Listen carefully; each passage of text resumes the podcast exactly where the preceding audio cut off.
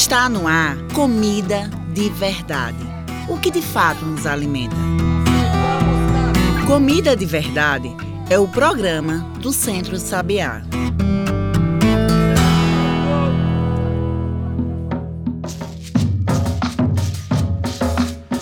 Olá a todos e todas que nos ouvem agora na Rádio Universitária Paulo Freire e plataformas digitais. Eu sou João Lucas, comunicador do Centro Sabiá, e está começando agora o programa Comida de Verdade, o que de fato nos alimenta. Seguindo com a nossa programação especial do mês da alimentação, falamos de acesso à alimentação, luta contra a fome e insegurança alimentar. Você tem fome de quê?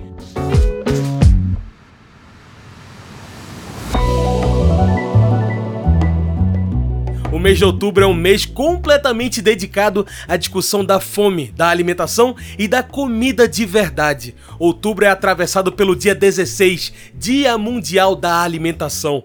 Mas será que é uma data de celebrar?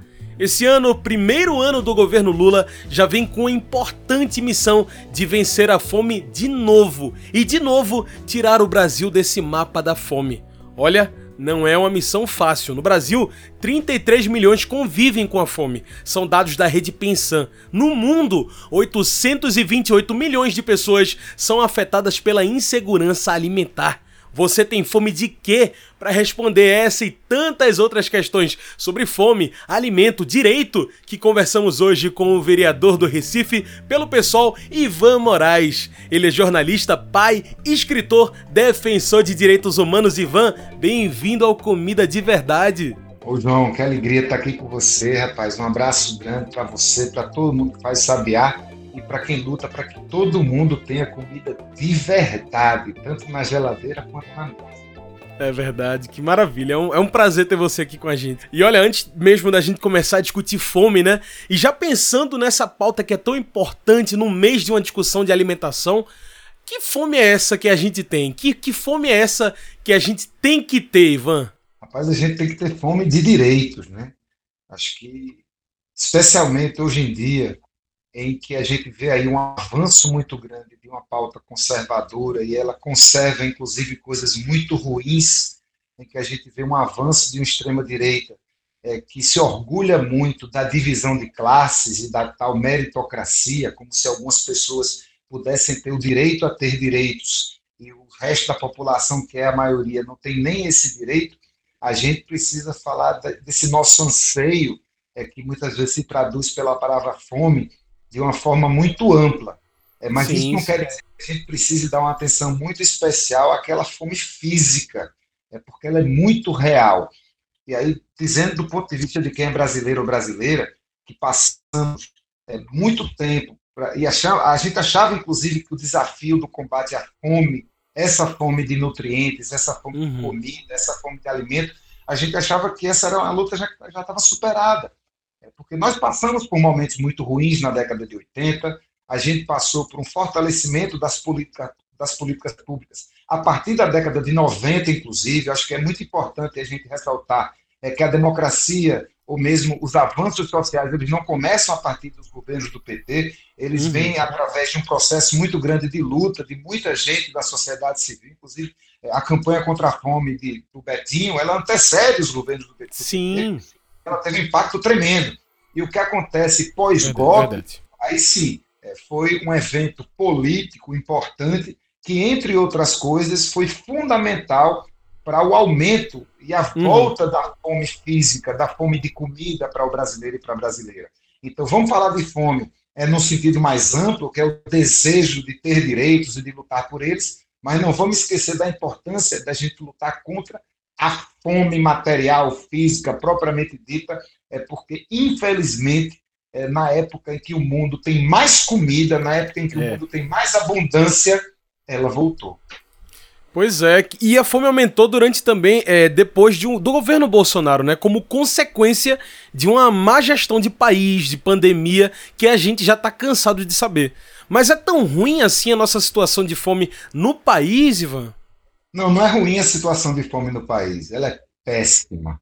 É como você mesmo falou, em muito pouco tempo a gente subiu é, de uma situação em que a fome estava praticamente, digamos, controlada, ela era é, quase que residual para um cenário em que a gente tem mais de 30 milhões das pessoas que vivem no nosso país com fome. É, isso é quem está com fome, quem não tem o que comer agora. Nós estamos conversando de tarde e eu estou falando de 30 milhões de pessoas que não sabem se vão jantar, tirando a galera que está comendo mal, tirando a galera que está caindo nos, nos, ultraprocessados, tirando a galera que está vivendo de miojo, é, que é um alimento que não tem alimento, tirando a galera que está vivendo de salgadinho, a galera que precisa comer uma coxinha de um real no café da manhã. É e isso vai se tornando normal, né? Normal, a galera normaliza, porque parece até que é comida. É, é uma coisa assim que tem, tem, tem, uma aparência de comida. Vem dentro de um saco, é um negócio assim que tem uns nomes que você não sabe ler direito. É, é glutamato de não sei o quê, é acidulante de não sei o que lá. E, mas tem toda a cara de comida, porque você ingere pela boca e tem sabor, e às vezes é gostoso e às vezes enche a barriga no sentido de lhe trazer uma certa saciedade naquele momento, mas que não alimenta. Então, quando a gente vai para esse dado, o número vai lá para cima. Então, a gente precisa muito falar sobre fome. A fome é terrível. A fome aumentou muito. Quem tem fome tem dor de cabeça. Quem tem fome não pensa em política. Quem tem fome não luta por direitos. A pessoa que tem fome, ela está exposta, ela está vulnerável tanto a vender o voto, é como ela está vulnerável a fazer o que não presta. Ela está vulnerável a fazer absolutamente qualquer coisa é porque ela não tem o discernimento para tomar decisões, porque ela está com fome, velho. A fome é uma conselheira ruim. A fome ela é, é um, um, um, mal é que, quando ela bate, quando ela aflige, não tem luta por direitos que avance. A fome ela é o fim de tudo que presta, de toda a possibilidade de alguma coisa prestar. E agora a gente está vendo ela em todo canto.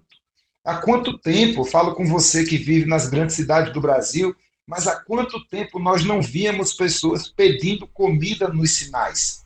É, é pais e mães de família com cartazes dizendo: minha família está com fome, eu preciso de alimento. Há muitos anos, porque a gente teve o programa de erradicação do trabalho infantil, Sim. a gente teve o, o PAA, que é o programa de aquisição de alimentos, a gente teve as políticas derivadas do Fome Zero, a gente teve muitas iniciativas, tanto da sociedade civil quanto de governos, é, que fizeram com que a fome fosse combatida de forma eficaz. A gente teve sim, o Conselho sim. Nacional da Segurança Alimentar, que foi destruído pelo golpe. E, e não vamos pensar é, que, que a política ela não é decisiva na fome. Você tem ideia? Os governos pós-golpe acabaram até com o banco de alimentos que o país tinha para controlar preço de cereal. Então, não tem mais reserva de alimento estatal, nacional, federal, é que muitas vezes era utilizada para equilibrar preço de mercado. Então, hoje nós estamos à deriva é, de um agronegócio é, que não tem nada de pop, que não tem nada de legal, que não tem nada de saudável e que regula o que é que vai ter para comer no supermercado, quanto isso vai custar, quem vai comer, quem não vai comer. Felizmente, é, com a volta de um governo republicano democrático, por mais que a gente possa ter críticas a um governo de coalizão que se faz necessário, mas muitos programas que uhum. vêm, é, visam a, ao combate que ele fala da fome, eles voltam, né? Voltou o PA, é, o Bolsa Família volta com mais força, é, e a gente espera que volte muito mais coisas e que outras coisas surjam. O povo com fome não anda para frente de jeito nenhum. Você falou uma coisa aqui, Ivan, que é fundamental para essa discussão. As faces políticas que a fome tem, né? E aí eu te pergunto, né? Essa fome é política também? A fome é totalmente política, João. É, não é possível. É, a conta não fecha, como os liberais gostam de dizer. Nós nunca produzimos tanto alimento na história da humanidade. Eu não estou falando nem de Recife, nem de Pernambuco, nem do Brasil. Não, o mundo é verdade. Mas a gente nunca produziu tanta riqueza. Eu vi recentemente que o número de bilionários e bilionárias, mas muito mais bilionários, porque os bilionários são homens e são brancos é, e não vivem, via de regra, no sul do mundo, aumentou muito durante a pandemia e cada um e cada uma deles e delas aumentou os bilhões que já tinha. Se fosse dividir só dinheiro entre as pessoas que existem, indivíduos e indivíduos, CPFs que existem no mundo, vamos dividir todo o dinheiro que existe no mundo, todo mundo era milionário. Que porque absurdo. um bilhão são mil milhões. É. Velho, ser bilionário é um assim. Imagine que é, que é um bilionário. Eu vou dizer para você que é um bilionário. Às vezes a gente não tem ideia do que é um bilionário. Um bilionário é uma pessoa que se gastar todos os dias 5 mil reais, todos os dias, ela vai demorar, se vivesse, 500 anos para chegar em um bilhão para gastar. Então, é um dinheiro que não existe, é um dinheiro que não faz sentido. E ficar é, rico enquanto o mundo inteiro passa fome, não é, Ivan? Fica! O que eu defendo não faz sentido, velho. Um cara que é milionário, vamos dizer, eu sou milionário, eu tenho um milhão. É dinheiro pra caramba. O cara que é milionário, ele come em qualquer restaurante, ele compra qualquer comida no supermercado, ele dirige qualquer carro e mora em qualquer apartamento. De aluguel, se ele quiser. Ele tem um milhão. Uhum. Um bilhão é mil vezes isso. Qual é a diferença pois que é. faz para uma pessoa de verdade? Não faz diferença. Ela vai vestir roupa do mesmo jeito. Ah, mas eu vou ter um relógio que custa 500 milhões de reais. Não me interessa, isso não é direito, isso não faz sentido. Uhum. É você poder ter coisas é, que significam apenas é, que outras pessoas não as têm. Mas em termos de conforto, de alegria, de satisfação, de prazer, essa quantidade de dinheiro ela não faz sentido para a evolução e para o prazer, a tranquilidade do indivíduo que tem. Não estou falando mais dos outros. Você que é bilionário, você talvez seja muito menos feliz é, do que uma pessoa de classe média, porque você não pode ir para qualquer canto, você tem medo de pobre, você tem medo de andar na rua, é, você não, não anda de qualquer jeito, você não frequenta qualquer lugar. A sua experiência de vida no mundo, ó, por, ser, por ser bilionário, é uma experiência limitada. E já que a gente está falando, alimento é a mesma coisa. É, tem gente jogando muita comida uhum. fora, o desperdício do alimento que a gente tem. Aí vamos falar do Brasil é um número absurdo. É, se no Brasil a gente não desperdiçasse, se a gente não jogasse comida fora, olha bem, é, não estou falando de surgir comida onde não existe. Não, é, é o que já se tem, né? É, já tem, estamos jogando fora. Se a gente não tivesse produzindo tanto, por exemplo, é, para ser somente alimento de comida, o tanto que a gente produz de milho e soja, é que é apenas commodity, que serve apenas é para gado e para a indústria de, ultraprocessados. Não é comida, é produto, né? É produto, é commodity. Não falta comida, velho. Nem falta comida, nem falta terra para fazer comida, nem falta gente disposta a usar terra para fazer comida. A única coisa que falta é a coisa talvez mais difícil, é organizar a política.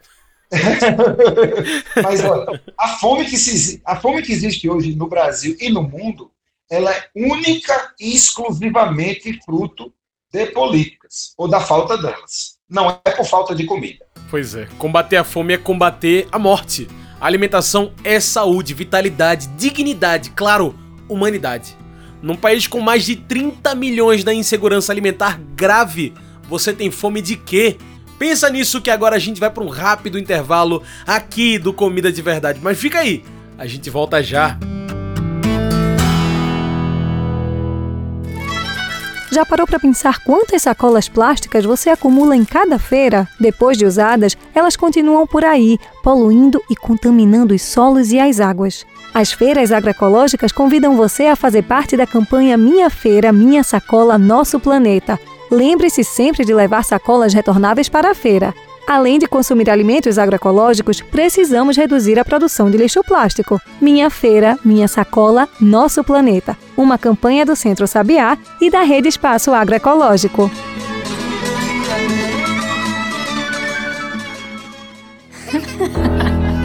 Você já conhece o Centro Sabiá. Mas você sabe o que a gente realmente faz? Há 30 anos, o Centro Sabiá enfrenta a fome no campo e nas cidades. Através da agroecologia, apoiamos as famílias agricultoras a produzirem alimentos de forma saudável, sem veneno, sem queimar nem desmatar. São mais de 15 mil famílias assessoradas, mais de mil sistemas agroflorestais já em uso e mais de 10 mil tecnologias sociais implementadas. Das mais de 20 feiras assessoradas até as 17 hortas comunitárias e 55 quintais produtivos na agricultura urbana, o Centro Sabiá vem trabalhando com a comida de verdade para garantir qualidade de vida e saúde no campo e na cidade. A gente faz muita coisa, mas podemos fazer muito mais. É por isso que nesses 30 anos, o Centro Sabiá convida você a fazer parte dessa história. Seja um doador mensal, seja uma doadora mensal. Com menos de um real por dia, você pode transformar a vida de milhares de pessoas, no campo e na cidade. Acesse centrosabiá.org.br, clique no botão Doe Agora e faça a sua doação. Centro Sabiá, há 30 anos transformando vidas.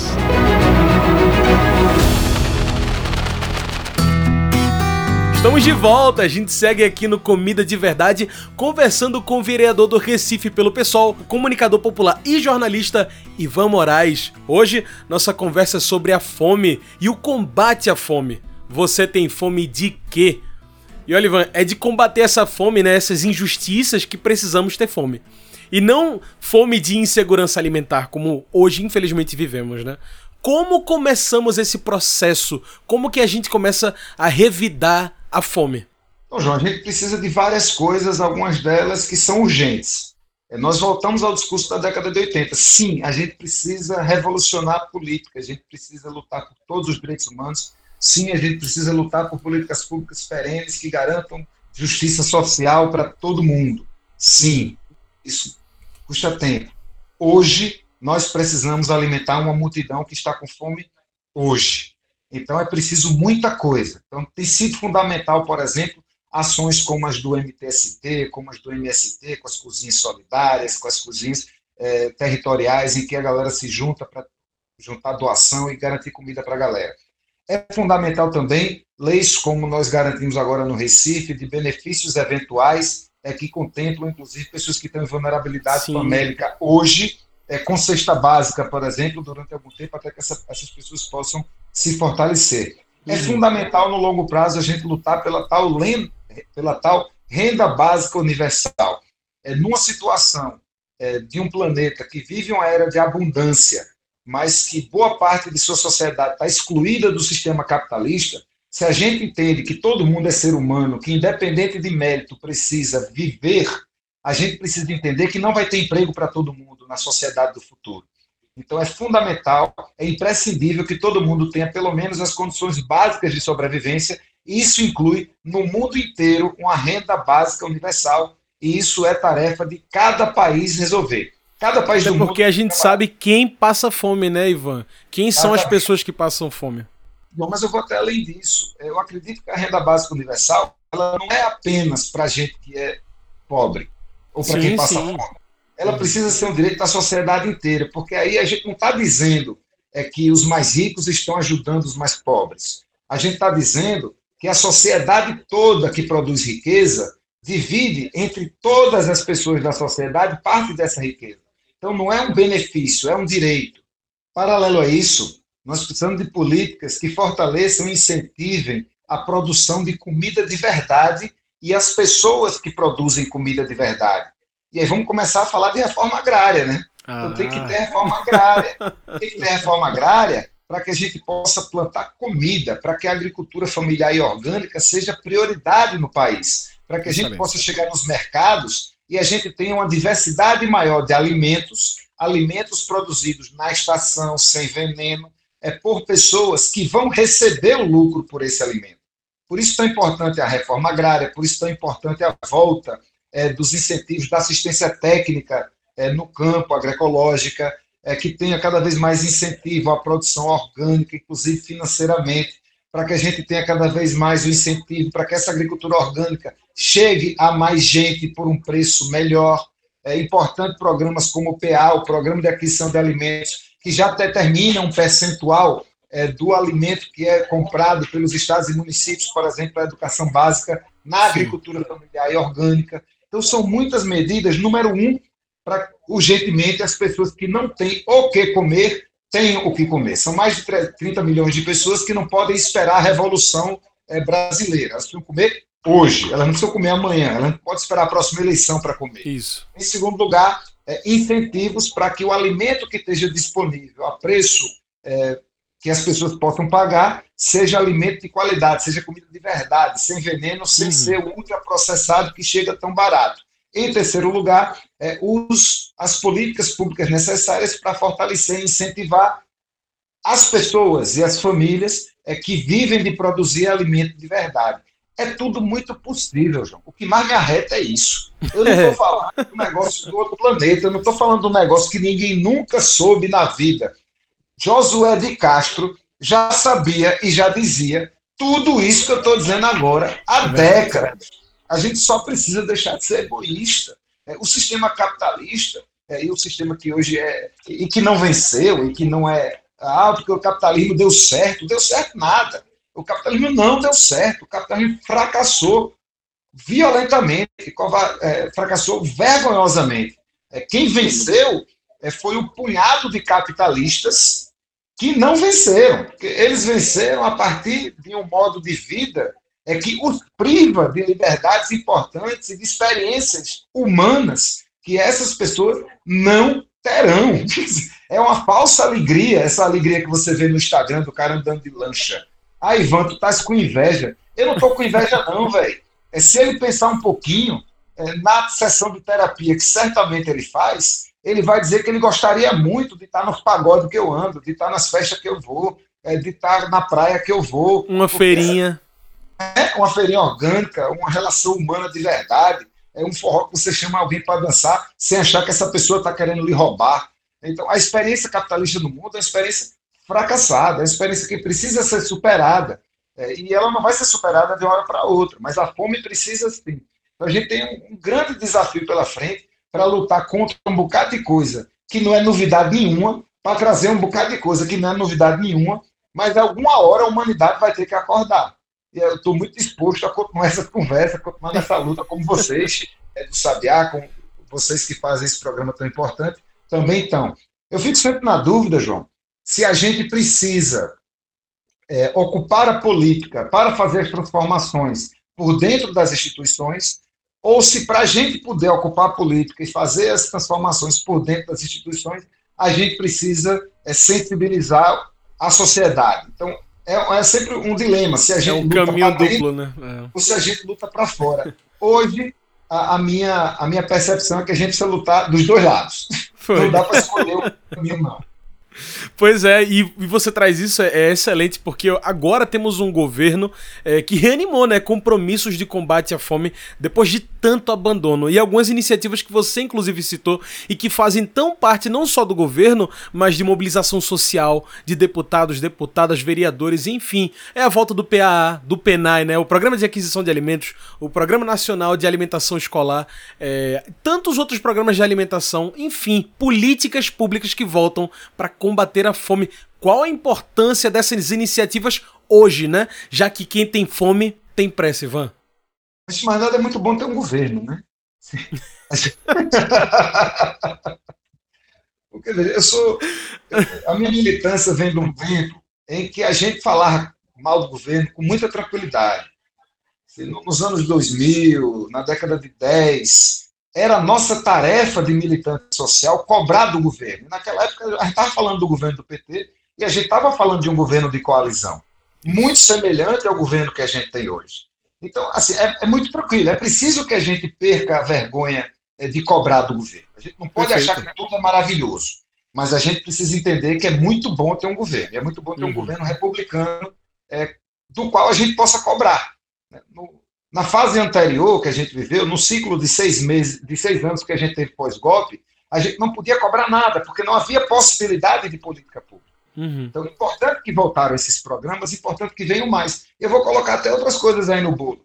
Veja que coisa interessante, parece que eu não estou falando de comida, é mais a, a, a volta dos programas culturais, por exemplo. A, a Lei Paulo Gustavo, a Lei Aldir Blanc, a Lei Paulo Gustavo está é, botando esse ano no Brasil inteiro bilhões. Se eu não me engano, são mais de 3 bilhões de reais para movimentar a indústria criativa. Né? A, Bastante, né? A, a rede da cultura. É, isso eu estou falando de comida. Eu estou dizendo agora que o cara que vendeu o instrumento dele durante a pandemia vai poder pagar a conta que ele deixou pendurada no mercadinho. Eu estou dizendo que o maracatu que fechou as portas vai poder abrir, vai começar a poder pagar sua bolacha. Eu estou dizendo que o cineasta ou a pessoa que quer viver de audiovisual, que durante tanto tempo não tinha nenhuma perspectiva, que estava no subemprego, ele vai ter, ou ela vai ter, ou o grupo vai ter a possibilidade de viver daquilo que sabe fazer bem. Então, a alimentação é muito mais do que o produto final, a comida final, né? Muito, é a possibilidade de viver nesse mundo. Então, que bom que estão voltando, a, se chamando da retomada das políticas culturais é fundamental. Essa retomada dos programas estrito, centro, estrito senso direcionadas à alimentação. Precisamos avançar muito mais, por exemplo, na reforma agrária, né, que é uma pauta que o governo de coalizão tem dificuldade de avançar.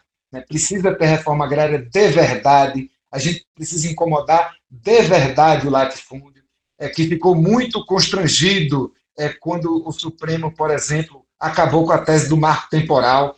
Então já tem aí os defensores e defensoras dos bilionários e bilionárias do agronegócio, uhum. principalmente homens bilionários e brancos, é, dizendo que a, a, agricultura brasileira vai perder, como se a gente tivesse falta de terra agricultável no Brasil, que não vem ao caso de forma alguma.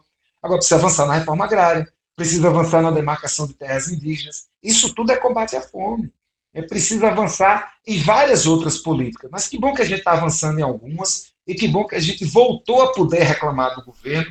É com a tranquilidade que a gente tem um governo republicano que não vai prender a gente e ninguém vai puxar uma arma contra a gente porque a gente acredita que precisa de mais direito. E você falou ali antes, né, do lado de dentro, do lado de fora, de que lado estamos lutando, né? Se é de dentro do governo, se de fora. É, eu ressalto aqui mais uma vez a importância das organizações sociais, das organizações populares no enfrentamento à fome, inclusive nesse tempo que você estava falando dos seis anos, que durante a pandemia alimentou as cidades. Né? E aí eu te pergunto que papel tem nesse processo, né? É, essas organizações para o combate à fome e para insistir nessa, nessa luta pela alimentação, Ivan? Elas são imprescindíveis, João. As organizações sociais, os movimentos sociais são imprescindíveis. Tanto aqueles movimentos que atuam nos territórios, né? eu estou falando, por exemplo, da, da associação do bairro, eu estou falando do clube de mães, eu estou falando é, do Conselho de Moradores e Moradoras, eu estou falando do coletivo de juventude. É porque Sim. quando a gente mais precisou de política pública e não teve, falando desses seis anos, foi essa galera que carrega suas mangas. É você que está me ouvindo nesse podcast, é, no problema da chuva que teve no Recife em maio do ano passado, quem foi que ajudou a galera? É, se não foram as organizações sociais, as organizações religiosas, muitas delas, é, as organizações é, como o MST, como o MTST, como o coletivo da organização Sabiá, é, como os clubes de mães, como os conselhos de moradores e moradoras, como as organizações de juventude. É, durante o período da pandemia, é, quem era, se não eram, por exemplo, as organizações sociais que garantiam que comida chegasse nas casas em que pessoas não podiam sair, é porque estava numa pandemia, que foi uma pandemia tem uma gestão trágica por parte do governo federal e por parte, inclusive, de diversos governos eh, estaduais e municipais. As organizações sociais é que fizeram tudo isso. Né? A rapaziada que luta por direitos. Às vezes, eh, você vê, nem é o fim da organização esse atendimento direto. Eu, eu acompanhei muitas organizações aqui pelo mandato, que são organizações é, de mulheres, organizações que lutam pelo direito ao uhum. aborto, organizações que lutam pelo direito é, sexuais reprodutivos ou direitos sociais das pessoas LGBTQIA+, ou organizações que lutam por uma nova política sobre drogas, mas que na hora do, do pega para capar, na hora do perrengue, elas se organizaram, se juntaram, e foram essas mesmas organizações é, que fizeram campanhas de alimentos, que fizeram campanhas de colchão, que fizeram campanhas é, de, de, de, lençol, de cobertores, é, é que fizeram com que a população menos favorecida é, tivesse algum tipo de acolhimento que o Estado não estava dando. Ah, mas agora a gente tem um governo republicano democrático, essa função arrefeceu. Não arrefeceu, porque não é elegendo um governo que as coisas mudam de uma hora para outra. A gente tem um longo caminho pela frente. É, o governo que nós elegemos, sabendo que a gente precisava eleger esse governo, não é um governo revolucionário. Não é um governo que amanhã vai fazer a reforma agrária, que depois de amanhã é, vai colocar a agricultura familiar e orgânica como prioridade e que depois de amanhã vai acabar com a fome no Brasil. Não será assim. É, cada conquista, cada passo que a gente for dar, é, será imprescindível que haja mobilização da sociedade, até para o governo poder andar. E aí é uma perspectiva de quem agora está trabalhando por dentro das instituições. Muitas vezes, não se engane, muitas vezes pessoas que estão dentro da gestão, pessoas que trabalham na gestão, estão torcendo para que o povo vá para a rua. É Estão torcendo para serem cobradas. Porque elas querem chegar para o superior e dizer assim, gente, ó, a gente precisa fazer alguma coisa, tá vendo o povo cobrando? Hum. É, isso dá muito mais força é, do que a pessoa dizendo, chefe, precisamos fazer isso. Ela sempre vai ser vista como uma pessoa. Então, é imprescindível que a gente entenda a importância de se mobilizar. Ah, Ivan, mas a gente não pode reclamar do governo de Lula, a gente não pode reclamar do governo de coalizão, porque a extrema-direita continua forte. A extrema-direita continua muito forte. Então, uhum. nós precisamos cobrar, é, não é aquela cobrança boba, aquela cobrança é, que a extrema-direita faz. A gente precisa cobrar do jeito que a gente faz, a gente precisa cobrar na política. A gente precisa cobrar as coisas não ser feitas porque elas não estão sendo feitas. Até porque, vou voltar para dizer isso, até porque a gente entende que neste governo, que é de coalizão, é um governo que tem desde o PT, o PCdoB, até a União Brasil. Então tem desde o líder sem terra até o, o, o, o latifundiário, está tudo no mesmo governo. E aí quem vai fortalecer essas pessoas lá dentro? É a gente que está do lado de fora, são as pessoas quem que botar essa pressão, né? Tem que botar essa pressão. Essa pressão é tarefa nossa. Quem está dentro do governo não vai fazer, porque os acordos que são imprescindíveis e que foram necessários para que a gente não retrocedesse 60 anos, que era a outra opção que a gente tinha, são os acordos que nos obrigam agora a cobrar que esse governo vá para frente. Então, não tem boquinha, não tem como a gente somente comemorar as vitórias. Comemorar as vitórias é fundamental, é imprescindível. Se a gente não comemorar as vitórias, a gente não vive.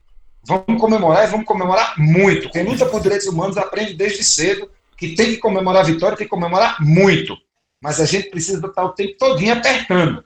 Porque a política, a gestão pública, é feita um parafuso. Ela só funciona se a gente apertar bem muito. Tá vendo? Tem que ter fome, mas uma fome disso, dessa política. Muito bem. Como estamos chegando ao fim do Comida de Verdade, Ivan, eu trago a pergunta que eu faço para todo mundo que passa por aqui para sair com a mente alimentada, especialmente nesse que é o mês da alimentação, né? Então bora lá para fechar esse nosso papo. Ivan Moraes, o que de fato nos alimenta? Que nos alimenta é o amor.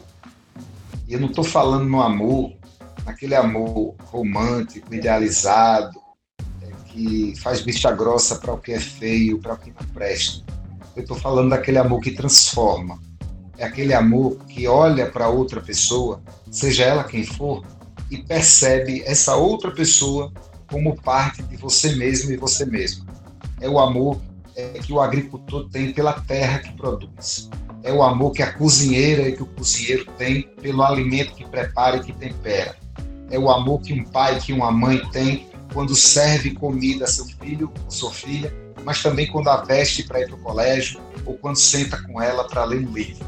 Esse amor alimenta e alimenta de verdade, esse amor que traz vida. E por incrível que pareça ou não, esse é um amor extremamente político. Sem esse amor, não tem alimento, não tem vida, não tem alegria para ninguém. Que beleza, tá vendo? É isso. Ivan, muito obrigado pela sua participação aqui com a gente hoje, viu? Foi um prazer conversar com você nesse mês que é tão importante para a alimentação. Prazer todo meu, gente. Espero que todo mundo que esteja ouvindo a gente esteja com a geladeira com comida, que vai jantar bacana hoje, que coma uma macaxeira gostosa.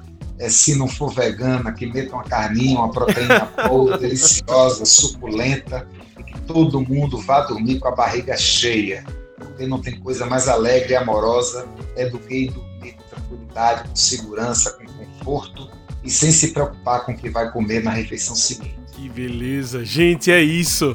Hoje conversamos com o vereador do Recife pelo pessoal, Ivan Moraes. Ele é jornalista, pai, escritor, defensor de direitos humanos. E pessoal, chegamos ao fim de mais um Comida de Verdade, o que de fato nos alimenta. Esse programa é uma produção do Núcleo de Comunicação do Centro Sabiá, com locução e trabalhos técnicos meus, João Lucas. Continue nos acompanhando. Instagram, Twitter, Facebook. Procure por Centro Sabiá, bloguear, sobretudo nesse mês que é o mês da alimentação. Comida de Verdade é um programa da chamada pública da Universidade Federal de Pernambuco com a Rádio Universitária Paulo Freire. Tchau, pessoal, e até o próximo Comida de Verdade. Você ouviu Comida de Verdade. O que de fato nos alimenta? Comida de Verdade é o programa do Centro Sabiá.